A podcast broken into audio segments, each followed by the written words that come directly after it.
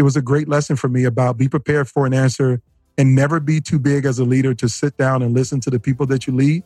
And when they give you something that helps you, execute on it. And that's exactly what he did.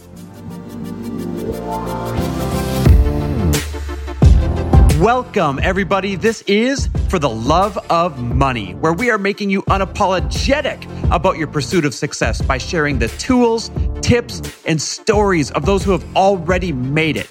My name is Chris Harder, and each week I will bring you incredible guests in order to prove that when good people make good money, they do great things.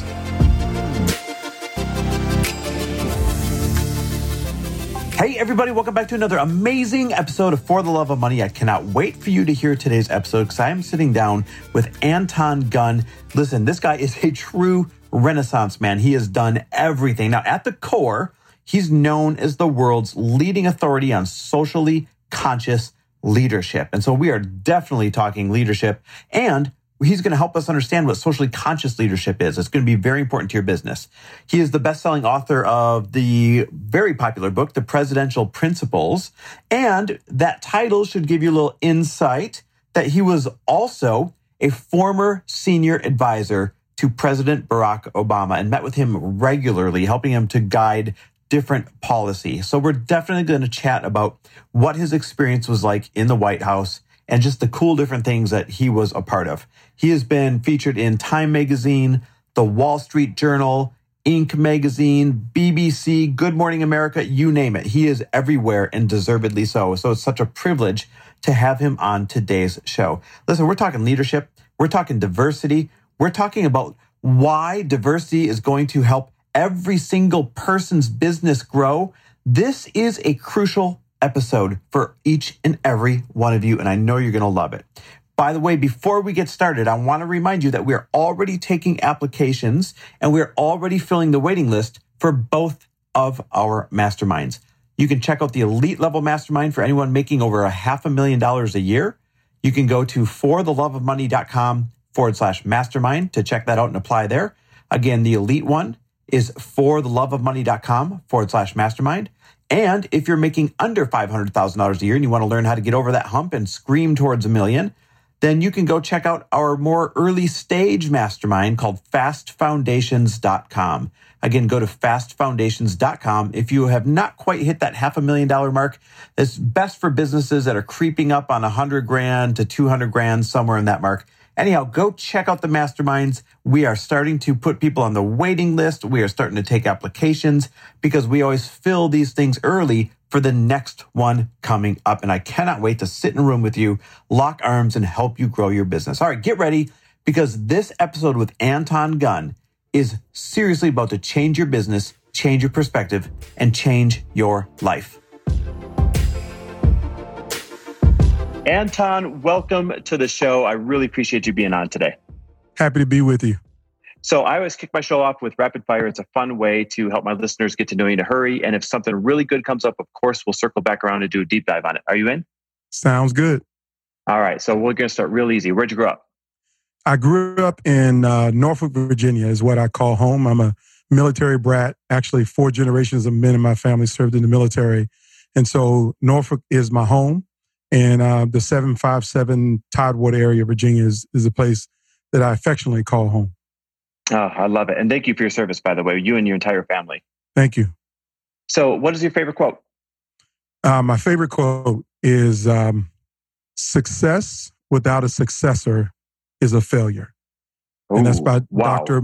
Dr. Myles Munroe, is uh, the one who says that quote. And it's all about your legacy. That is really good. I love that. What is one of your superpowers, would you say? Um, my superpower is being able to take complex ideas and issues and breaking it down so that anybody can take advantage of it. Mm, I love that. It's a good superpower to have. What is one of your favorite books, other than two of your own, of course? Uh, yeah. So I would say out the gate would be uh, The 21 Irrefutable Laws of Leadership by John C. Maxwell, one of the first leadership books that I've ever read. And it helped me at a very difficult time in my life and uh, been applying those laws to my life ever since.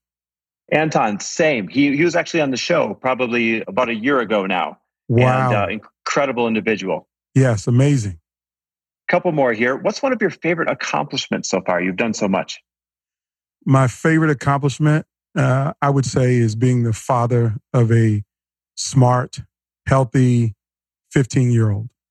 Mm, I love that. Congratulations. Thank you. Uh, what is one thing you're challenged by at the moment? Uh, challenged by a lot. Um, the coronavirus environment has made lots of things difficult for business. You know, can't travel like I used to, and and uh, now having to do things virtually. So the merging of my home life and my business life all at the same time is uh, an interesting challenge that we found a way to make it work. But again, I know it's a challenge for everyone. Yeah, everyone's in that boat right now. And then last but not least, what are you grateful for today? Um, I'm grateful for uh, life, health, and strength. And I'm grateful for my family, my wife. I've been married 20 years uh, this last month. Oh, so, congrats. Yeah, so very excited about that. And um, just grateful that we are better today than we ever were in any point in our previous 20 years. And not a lot of marriages can say that. Oh, that's powerful. Lori, that's my wife, Lori. She uh, she and I have 15 years coming up in August. So oh, 20 fantastic. years, that's amazing. Yes, great milestone. Well, let's dive into the little bit deeper questions now. And before we get into your really awesome journey from college football player to becoming an elected official in the state legislature and uh, you know senior level cabinet member to President Obama and, and a successful entrepreneur, of course, I want to start by taking you back about 30 years ago. Mm. There was a time about 30 years ago in your life where you say that you were a disengaged team member, trapped in a dysfunctional culture with a bad leader. Could you take us back there and tell us what was going on? Yeah. So um, it actually goes back to college football. So um, when I finished high school, I was one of the most highly recruited athletes out of the Hampton Roads area. Everybody knows that's a hotbed for great football players, Allen Iverson, mm-hmm. Michael Vick, all kinds of players. And, you know, I was a great one. I had like 54 division one scholarship offers to go to college. And I had my, you know, pick of the litter. I could go to UCLA, I could go to Stanford, I can go anywhere I wanted. And I chose to come to the SEC, which I thought was the best football, and play at the University of South Carolina. And how I summarize my experience in college is that my freshman year, we won three games. My sophomore year, we won five games. My junior year, we won four games. And my senior year, we won six games. We were mediocre at best. We were completely marginal as a team. However, I played with 22 guys that played in the NFL for seven years or more. So we had incredible talent but we never produced in college. And wow. it went back to the culture of our team, how we were treated by our coaches and the things that they said to us, how they made us feel as a person. I barely played my entire four year career. So I wasn't a standout superstar uh, college football player. I was a standout high school player. But when I got to college, I was marginal at best because the way I was spoken to and treated as a player, the way we were treated as a player, it made me recoil uh, from the entire process. And I did barely enough to stay on the team. And it's kind of like that employee that some people has that shows up at 8:59 and they clock out at 4:59. They're doing the bare minimum to contribute and not bringing their best self to work every day. And that's who I was. And I knew I could have been better, should have been better, but the environment was so heavy and so toxic. I just wanted to do the bare minimum until I can find my way out. Wow. Okay. Without getting anyone in trouble and without putting yeah. you on a spot, can you give us a, a, specific example that made that environment toxic and maybe even relate it to as a metaphor to entrepreneurship or leadership today? Yeah, without a doubt. So um, you all want to reward, you always want to reward your best employees, your best talent for the accomplishments that you've set out for goals for them. You know, so when they when they hit a goal, you want to celebrate the goal. Okay. So this is what happens, and I'll give you uh, the final straw that broke the camel's back that, that made me get away from football was my last season. I was a standout student athlete. I was the first football player to graduate in three and a half years. First one wow. to graduate in three and a half years.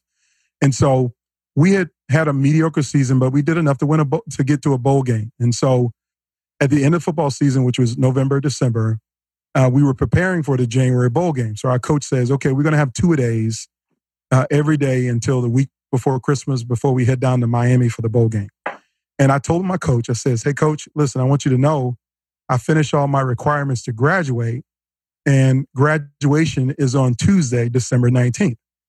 And he says, Okay, why are you telling me? I said, Well, practice is twice that day, early in the morning and late in the evening. And I said, I'm not going to be able to be at practice because I'm going to graduate. I got 30 family members coming from Virginia to see me graduate from college that morning at 11 a.m. And he says, okay, well, I'll see you at the afternoon practice. I says, no, this is really a big deal for my family. They're all sticking around and my dad wants to take me out to dinner with the entire family that evening at 5.30 before they get back on the road to drive seven hours back to Virginia. And he told me, if you don't show up at practice, you're letting the team down. And I said, Coach, I'm graduating. You should be happy about that. You told us first day when we got here, our goal is to graduate first. And I'm doing that, but you're telling me I got to come to a practice? He says, you, if you don't come to practice, you know what the penalty is. So I said, you know what? I'm going to graduation. I went out to dinner with my family. And that following day at practice, my coach, uh, at the end of practice, stood me up and three other players because they did the same thing. They went to graduation and went out with their families. He stood the four of us up and he says, Okay, y'all stand up. And we thought we were about to be celebrated in front of our teammates for achieving an accomplishment of getting our college degrees while we were still playing football. And he stood us all up and says, These four men let you down while you were here oh. getting ready to play against West Virginia in a bowl game. They skipped practice. So y'all know what the penalty is for skipping practice. You got to run stadiums. So oh. after walking commencement the day before, I had to run up and down my college stadium for an hour after a hard full pads practice because I graduated early. And so mm. the, ch- the challenge, and this is really part of my work. So this is really in the foundation of what I do as a consultant with organizations that you got to build a world class culture with diverse, high performing teams. And you got to help your team members, your people, your human capital bring their best self to work every day. And you got to answer three questions for them. And here's the fundamental questions that you ask every day, Chris. These are questions that every client asks. These are questions that every customer that walks into any business asks every day. Question number one is Do you care about me? Question number two is Will you help me? And question number three is can I trust you? Mm-hmm. And when hmm. my coach made me run for graduating early, he demonstrated to me that he doesn't care about me or my family for one practice. And that he wasn't willing to help me to be successful because he would rather me compromise on those things that were going to lead to my lifelong success for his short term immediate gain. And I couldn't trust that he was going to have my back for anything that I did. And at that moment, that's when I made a decision that I wasn't coming back to college for my senior fifth year football season. And that was my wow. last football game. Wow. Okay. So, you know, uh, you know, silver linings come out of dark times. Do you think this is one of those turning points in your life where this is the beginning of you becoming a leadership expert? I mean, what if you would have came back for you know year five and played well and gotten in the NFL? You may not be on this track that you're on today. A hundred percent right. You're a hundred percent right. And and I would say I take every every experience and I find the good in it or the great in it and use it for momentum in my life. And I will tell you, uh, bar none, my college football experiences shaped me in an unforgettable way. It taught me everything of what a good leader should do. And you know, in sports, you got all kinds of examples. I mean, you got great motivational coaches like Lou Holtz, and you got coaches like Bobby Bowden and, and Bill Walsh, coaches that we revere because of how they took care of their players and took care of their people. And and the measurement of that is when these guys are 45 years old and they see their former coach, do they want to hug them around the neck or do they want to choke them by the neck? And so I learned the value of how you treat people, how you invest in people, how do you inspire and motivate them to bring their best self to work every day to contribute to the big picture goal, the vision that you've all set, and celebrate them when they make their milestones and when they achieve it. And my college football was one of those experiences. It's not the greatest one. The greatest one relates to my brother and his service to our country, but the first one would be my college football experience. Mm. You know, you, you brought up your brother, your younger brother. Cherone. Am I saying that name right? Cherone? That's correct. It's Cherone. So Cherone was killed in the Al Qaeda terrorist attack on the USS Cole back in October 2000. And, you know, you're a, a Gold Star brother. Please share with us what that means. Uh, and in addition to that, because of that, you've been a powerful speaker on the impact of terrorism in, in your life and in our lives. So could you share what a Gold Star brother is and then tell us about the significance of this terrorist attack and the leadership legacy of service inspired by your brother's ultimate sacrifice? Yes, I'm happy to do that. So, a Gold Star brother is a part of Gold Star families. And so, in the history in the nation of, of the United States of America, when it comes to military service, they would call military families, so spouses, children, siblings of, of service members, they're known as Blue Star families. And the symbolism was during World War One, they would hang a flag in the window of a home anywhere in the country to let you know that that household had a family member that was serving our country in the military. But in World War One, as well as in World War Two, whenever anyone was killed in combat, that blue star flag was replaced with a gold star flag to symbolize mm. this family had lost someone in active duty in service to our country. And so since you know the 1930s gold star families really before that gold star families have been known as families who've lost someone in military service to our nation. And I unfortunately joined this very small, unfortunate fraternity in October of 2000 when my younger brother, Cherone, joined the Navy and was assigned to the USS Cole. And they went on a med cruise and they were going through the Persian Gulf. And they pulled into the country of Yemen, the port of Aden, mm-hmm. to refuel on a Thursday afternoon. And a Thursday morning, and at 11:18 a.m., two Al Qaeda suicide bombers pulled a small boat beside the ship and blew a 40 by 40 foot hole, killing 17 sailors, and my brother was one of the 17. Oh. And the oh. significance of this is um, this was before the average American had any idea who Al Qaeda was. This is before 9 11. Um, a few people in New York remember the 93 bombing of, of Al Qaeda, but that's about it. So we were living in a peacetime. Life was good. The only thing we were worried about in 2000 was Y2K. And mm-hmm. that was a blip that went away. And so life was good up until that day. And it fundamentally uh, transformed me because I wanted to quit and give up on the entire world. I was doing good community work and adding value to people, uh, working in the nonprofit sector. But when my brother was killed, the only thing I wanted to do was to quit my job, move back home to Virginia, hold my other two brothers and my mom and dad close to make sure nothing else happened to them because felt like what good is it to try to help the whole world when you can't even save the people who are closest to you and and in the middle of that moment i was devastated and i just wanted to give up on life oh anton i don't even know how you pull yourself out of that moment like i can't imagine that happening i'm literally looking at my brother across the cabin right now as i record this you know i, I can't imagine losing a brother losing family like that. I'm so sorry to hear that. Yeah. Uh, how did you pull out of that that feeling of not wanting to do anything other than just protect your family?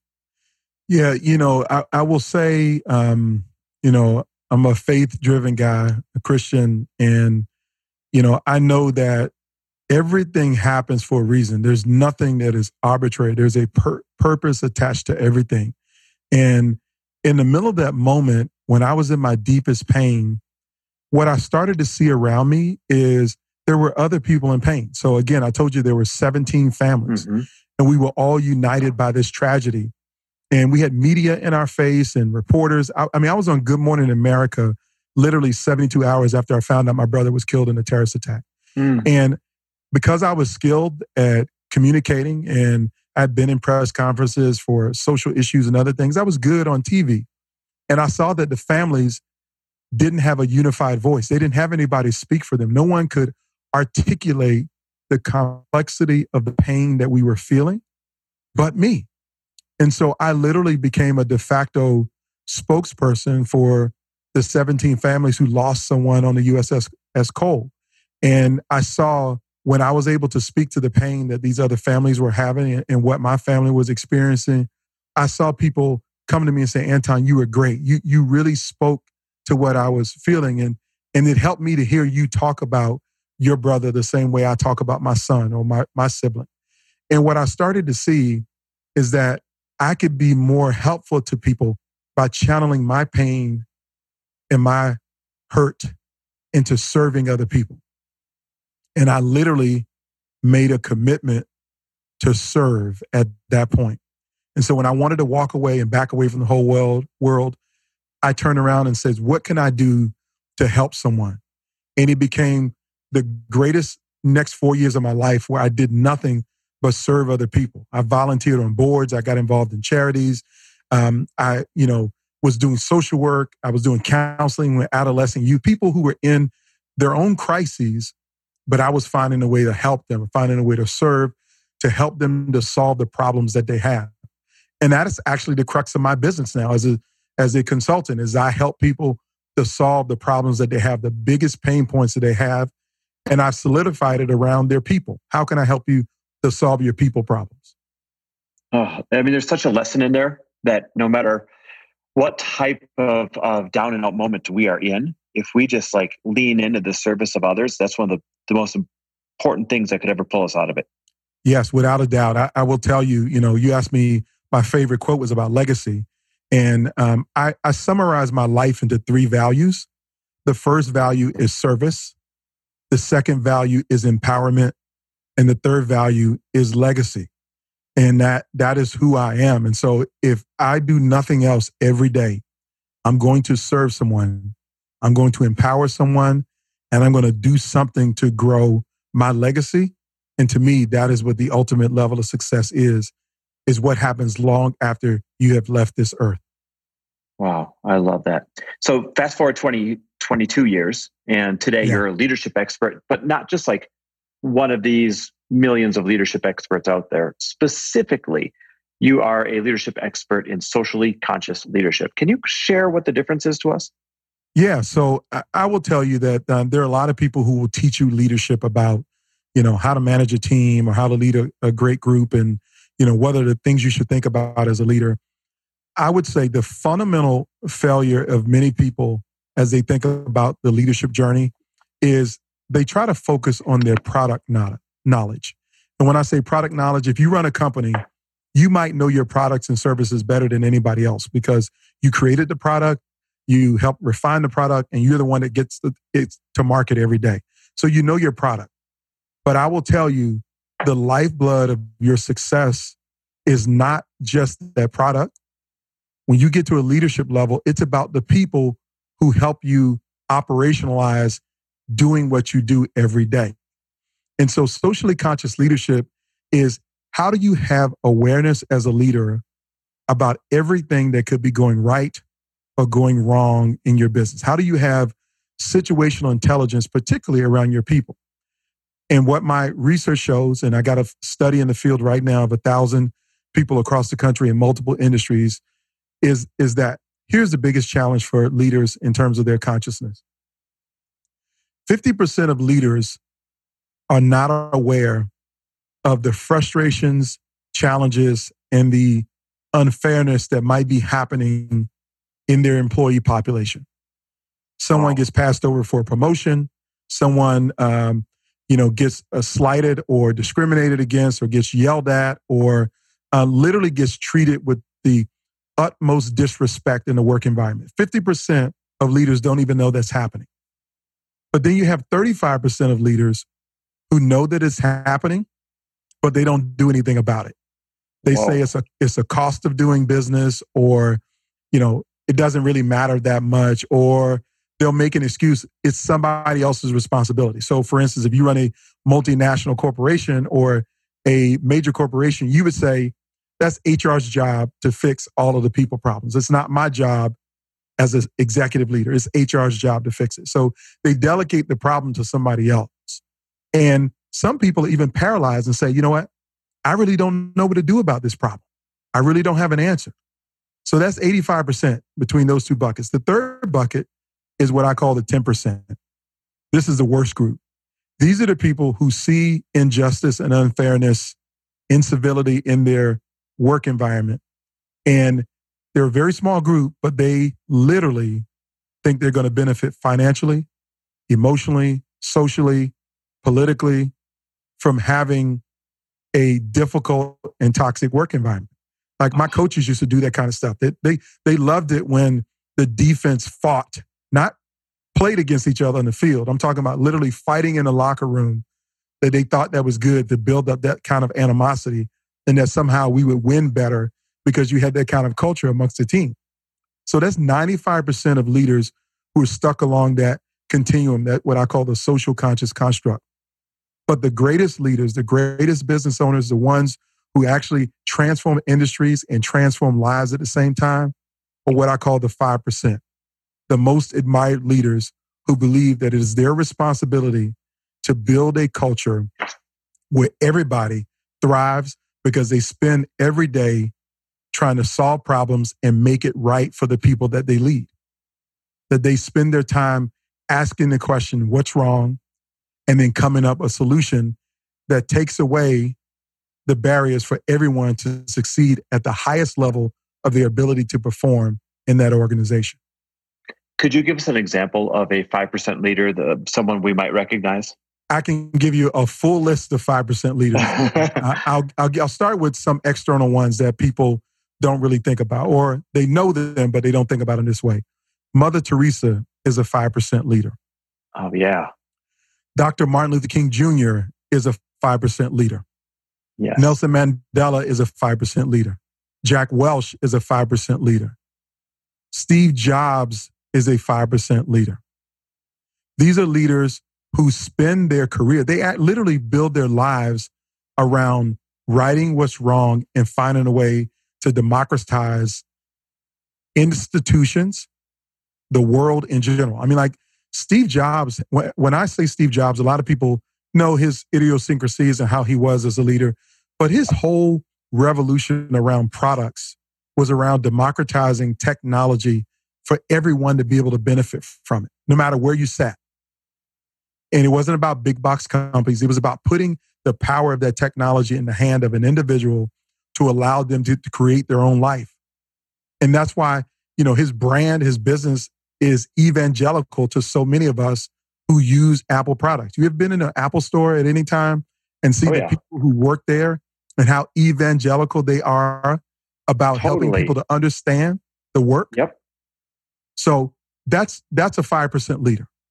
And so what I spend my time in organizations trying to help them to do is to identify uh, the challenges in their culture and walking them through the seven behaviors that build admired leaders or that build a world class culture. Wow, I absolutely love that. Thank you for all that. And speaking of, you know, working with and studying leaders, you worked very closely with President Obama for a long time. I'd yes. be remiss if I didn't ask you what was that like and what do you think your biggest takeaway was coming out of that? Oh wow! So uh, I'm just so grateful um, for the opportunity to sit at the foot of the most powerful man uh, on the planet for about eight years. And also the fact that uh, not only did I learn from him, but he listened to me. Uh, wow. I think the greatest lesson that I learned from Barack Obama is that it doesn't matter how big your title, how big your role as a leader, never, ever, ever be so big that you're not willing to sit down and listen to the people that you lead. And wow. I take that away and I share that at every keynote that I do about that lesson is that I walked into the Oval Office uh, one day and it was around four o'clock in the afternoon and I knew he still had a busy schedule before his day ended.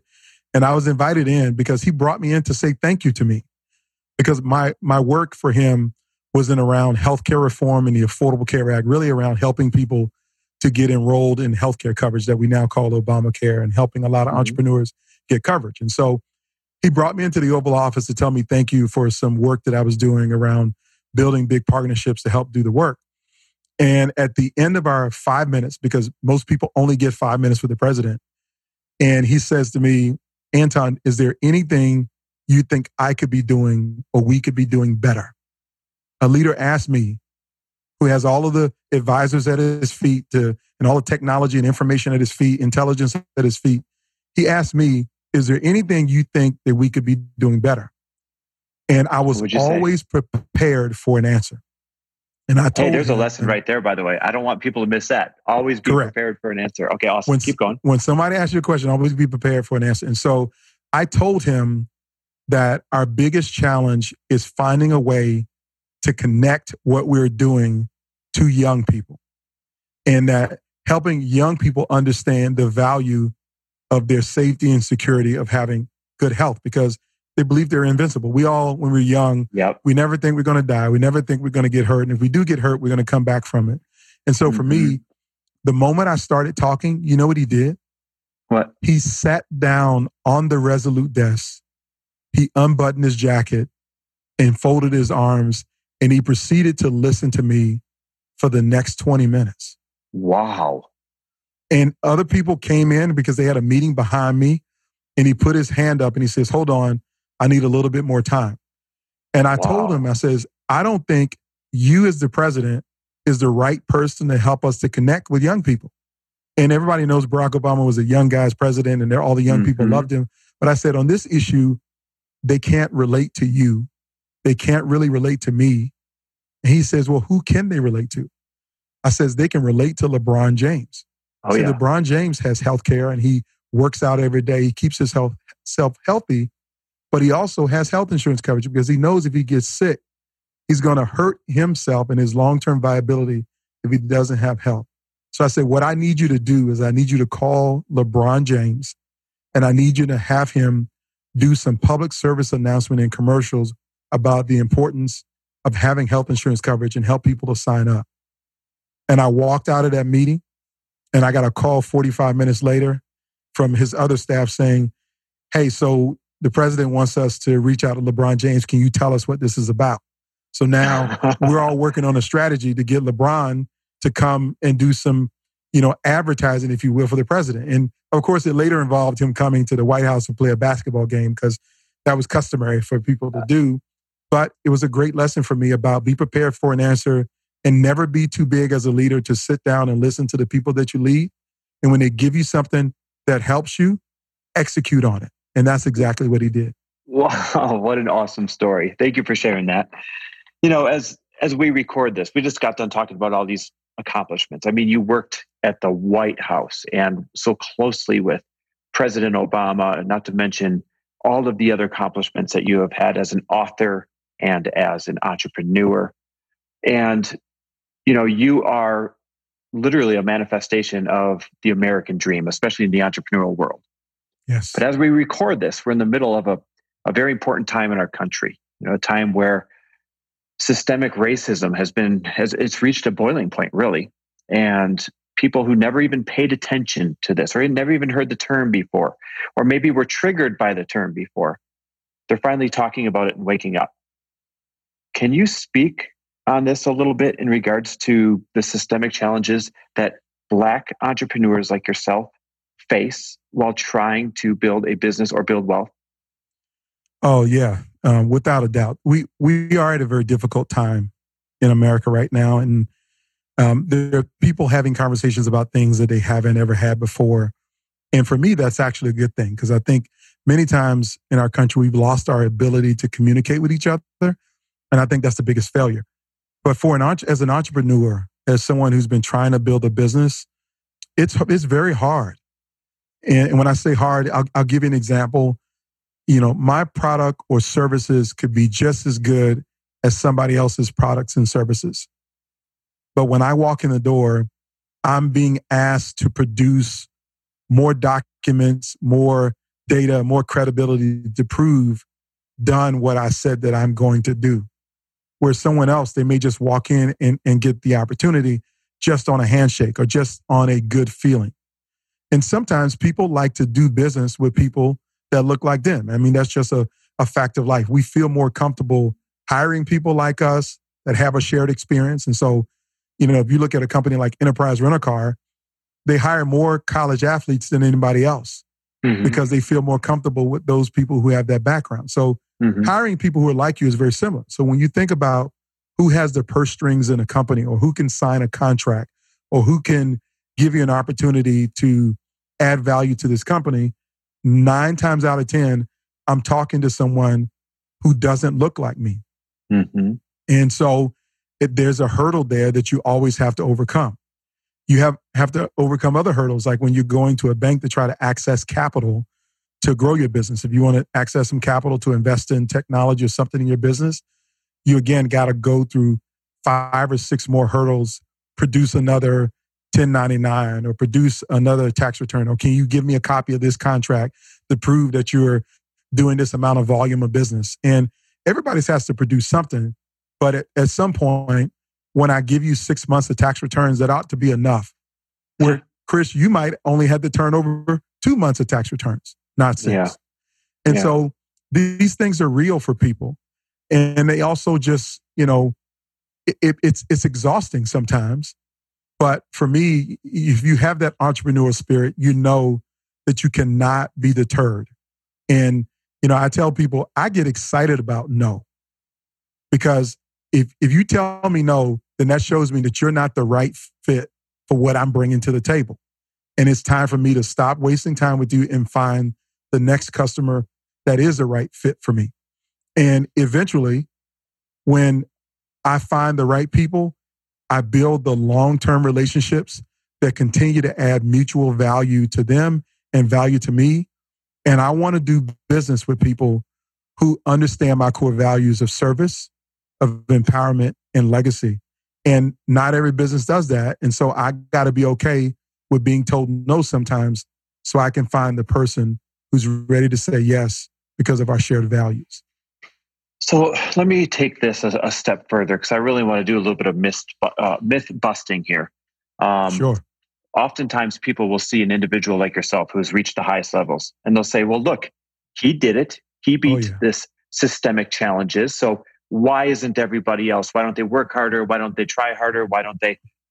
Could you speak on that a little bit? Oh yes, without doubt. So let me go ahead and give people another term that you haven't heard probably in the lexicon of this whole debate around racism, and that is Black exceptionalism. And Black exceptionalism is a term to basically describe to say, hey, Michael Jordan made it to the NBA. Why can't you make it to the NBA? Or Oprah Winfrey is a phenomenal success. Why can't you be like Oprah Winfrey? Because those are the exceptions and not the rule. And so for every Oprah Winfrey there are 12 million people who are not Oprah Winfrey. For mm-hmm. every Michael Jordan, there's a 3 million kids who will never get past high school basketball. And so the assumption of saying that because one person made it, that everybody else is making an excuse of why they can't make it. That's not reality, particularly when you think about the hurdles that some people have to overcome just to get an opportunity. So this framework of thinking that hey, if one person make it, then everybody can make it, is not grounded in the reality of the of the experiences that people have. And we can even dive deeper. And, and I'll give you an example. Some entrepreneurs are able to start their business. Um, they don't. Everybody doesn't have the rags to riches story that we like to hear. That you know, I grew up homeless and I founded my company and I turned it into a $25 million enterprise or something. we have those stories. But a lot of people start off not on first base, they start off on third base. Mm-hmm. That because their parents bought a house in 1920 and that value increased, and then they bought a second house in 1930, that value increased. When their kids finished, went to college, or if they did go to college, they went for free. And when they finished college, instead of them having to hustle like a lot of people have to hustle with no money and a dream in their in their mind, they get on first base because they get a $25,000 lump sum to be able to invest in the equipment to make the product that they're going to sell. And mm-hmm. so if you're black, you couldn't own a home in 1920 in certain cities. Yep. There were laws and policies in place that prohibited you from being able to own property. And you were redlined out of certain I, zip codes. I don't mean to interrupt, but people don't realize that there are deeds that you can go look up where on the deed it says it cannot be deeded to a Correct. black person, a black buyer. Correct.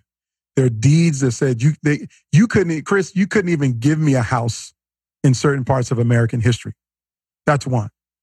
The second part of it is is in that same context about you not being able to access that type of opportunity, uh, the, the, the lack of wealth or the inability to maintain wealth and to even build wealth has been throughout since the early part, literally since slaves were freed. I mean, wealth was stripped from people, land was stolen from people.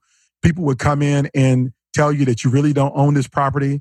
And because you don't read and write, or you can't read and write, you weren't allowed to read and write, that they took property away from people.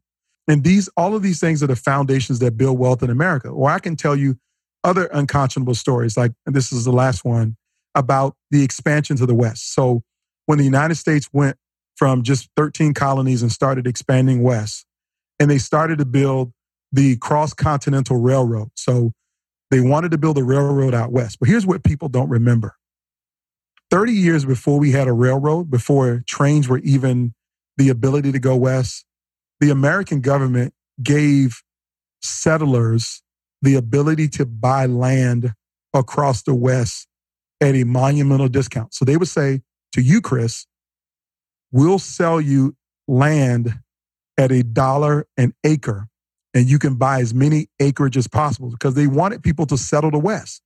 So you would pack up on the East Coast, you had $100 to your name, and now you got 100 acres of land. Well, 25 years later, the railroad is coming through your town and they need that same land to build a railroad. So the government comes back and says, Hey, Chris, we want to buy 15 of your acres at $1,000 an acre. Wow. But because I'm black, I was prohibited from accessing that grant program that would sell land at a dollar an acre. So I could never even buy land in Oklahoma or Texas wow. Or any of the territories. So I'm not even given an opportunity to move west and set up stakes and own something. And I never had any money in the first place, so I couldn't even afford 100 acres, but I probably could have afforded one, maybe a half an acre. But I couldn't even do that because I was prohibited by my race from being able to access the program. And if you look at how the West grew, it was those kinds of opportunities that built a lot of land barons in the West because people had land that was in the way of the railroad. And if you weren't right in the middle of the railroad, but you were beside the railroad, you can open, open up your storefront business and sell every time the train stopped in your town and grow your massive company. I couldn't do it's, that. It's it, it blows my mind because it's if if gathering wealth is a race and there's a starting line, then what people don't realize is because of all of these and many more reasons, we started, we being white people, at the starting line or even further ahead towards the finish line.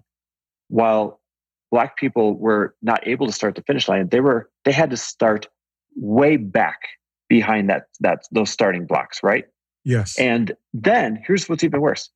Like your modern day examples of providing extra documentation or people wanting to do business with people that look like them. It's not just where you started in the race. You have a whole set of hurdles, a whole set of headwinds that white people don't have. And this is not to say that white people don't have really difficult times. I mean, of course, Everybody I'm not does. making that claim. Everybody, Everybody does. does. Correct. But you guys have an entirely different set of hurdles and an entirely different set of um, headwinds that we never had to deal with. And when we sit here in modern day and people say, "What's what's the problem? These laws don't exist today. Why don't they just, like you said, um, show up with black exceptionalism the way Oprah or Michael Jordan or Barack Obama did?" And that when they try and make the case that simple, they don't realize that things like redlining wasn't even illegal until the Fair Housing Act in like 1968, I think it was, which is uh, that was only nine years before I was born. Correct. This is not long ago. There has not been enough time to catch up in this race, so to speak. Not even close enough time. And, you know, I try to explain it that if we were running a 100 yard dash, you're starting 50 yards down the track, and I'm 150 yards back behind the starting line. And I got weights on my ankles, and I don't have shoes to run in. Yeah. And so, even if I could catch up, it's going to be bloody and painful for me trying to catch up.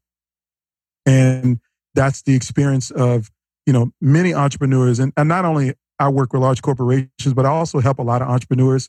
I remember a gentleman I talked to just about four years ago who I helped, again, understand a complex healthcare organization in order to be able to get a contract out of them.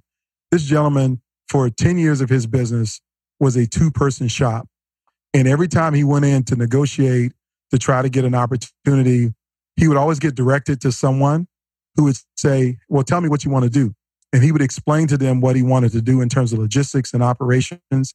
They literally would turn around and go tell a family member who had who didn't have a business to incorporate an LLC to come through the door, make your wife the head of the LLC so it can look like a minority owned business because it was a woman owned business to take his idea and get the contract. And he he told me at least five different instances of how that happened to him. And oh. so I was helping him to figure out how could he position his business so he could grow it to to something that he could be very proud of rather than be 10 years the same two person operation that he's been. And now he has 22 employees, $5 million in revenue, and he's doing very well. He, he came to me one day, we had lunch, and he says, I just want to thank you for what you did for me. And he cried in front of me because he says he was going to give up on his dream and just go get a job because it was mm. too hard trying to be an entrepreneur because of how he was getting swindled out of ideas and out of contracts by people who seemingly had everything already figured out and would put people in place to take advantage of things that he thought he was getting a fair shot of. And he wasn't. Oh. So let me ask you this. As we're all starting to wake up to some of the issues at hand here, mm-hmm. how, how can white entrepreneurs best support aspiring black entrepreneurs? Two simple ways, and, and I'll start with the simplest. So, number one, uh, we all, every business has the opportunity to do contract work. I mean, and what do I mean contract work? We all need people to help us to leverage. So, if you are a manufacturing company and you're shipping product, you got to use a business to help ship your product. So, how do you identify a minority entrepreneur, a smaller entrepreneur, and give them an opportunity to help you to deliver your goods and services to your customers. So the contracting opportunity is the best way I think you can help people is to find people who can do what you need them to do and partner with them. We all grow through partnerships that advance both of our mission and our ministry, where some people's businesses is like a ministry to them. That's the first thing. Mm-hmm. The second thing is, I know you don't say yes to every opportunity. And when you decide that you're going to pass on an opportunity, who are you giving that opportunity to? Who are you letting know, hey, I can't really do this deal, but who's in your network? And if you don't have any entrepreneurs of color in your network, it's time to find some entrepreneurs to bring into your network. And invite them to your mastermind, invite them to your, your coaching program, give them the opportunity uh, to attend the conferences that you attend and so people get to know them just as well. And that's that's what i'm grateful for because i have a lot of friends and partners and you know we have a mutual friend in rory vaden. I do oh, business yeah. with rory. He's the best. And and he's one of the best. And so rory does this. Rory speaks at a company and delivers a great job for them. And he says listen i'm not coming back next year because you never really have the same speaker twice. But if you're looking for someone on a topic of leadership let me introduce you to my friend anton gunn and he mm-hmm. gives him my bio, gives him my details, and it gives me the, just the opportunity. He's not closing a deal for me. I got to close a deal myself. I got to prove yep. to you that I got the value. But those folks would have never known who I was if Rory not have made the introduction. Secondarily, they wouldn't give me the time of day if I cold called them myself. But because it was a warm market introduction from someone that they already value it raised my level of credibility, even though, you know, I've worked for the president of the United States and I've done business on my own and I got my own thing. Still, I don't have the same level of credibility that he has. And that introduction meant the world to me. Man, I love that advice. Two things that any of us can and absolutely should be doing. I really want to respect your time, but there's one more uh, key question here, so you can make it a long one or a short one. Um, sure there's a lot of people out there that say, hey, I get it. Not a fair race, you know, a lot of headwinds. But why is it my responsibility? I have, I have a busy life. I have my own challenges. Why is it my responsibility to also go seek out these opportunities to lift Black entrepreneurs and aspiring uh, Black people up?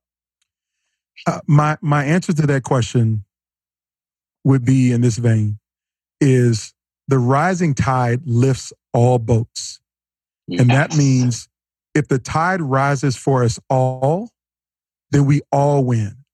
And you have to have an abundance mentality about entrepreneurship. And there are a lot of people who have that mentality of, I'm going to give more, I'm going to do more because it's going to pay me tenfold if I have that abundance mentality, and if I don't have the mentality of lack. And some people see other entrepreneurs of color as competition.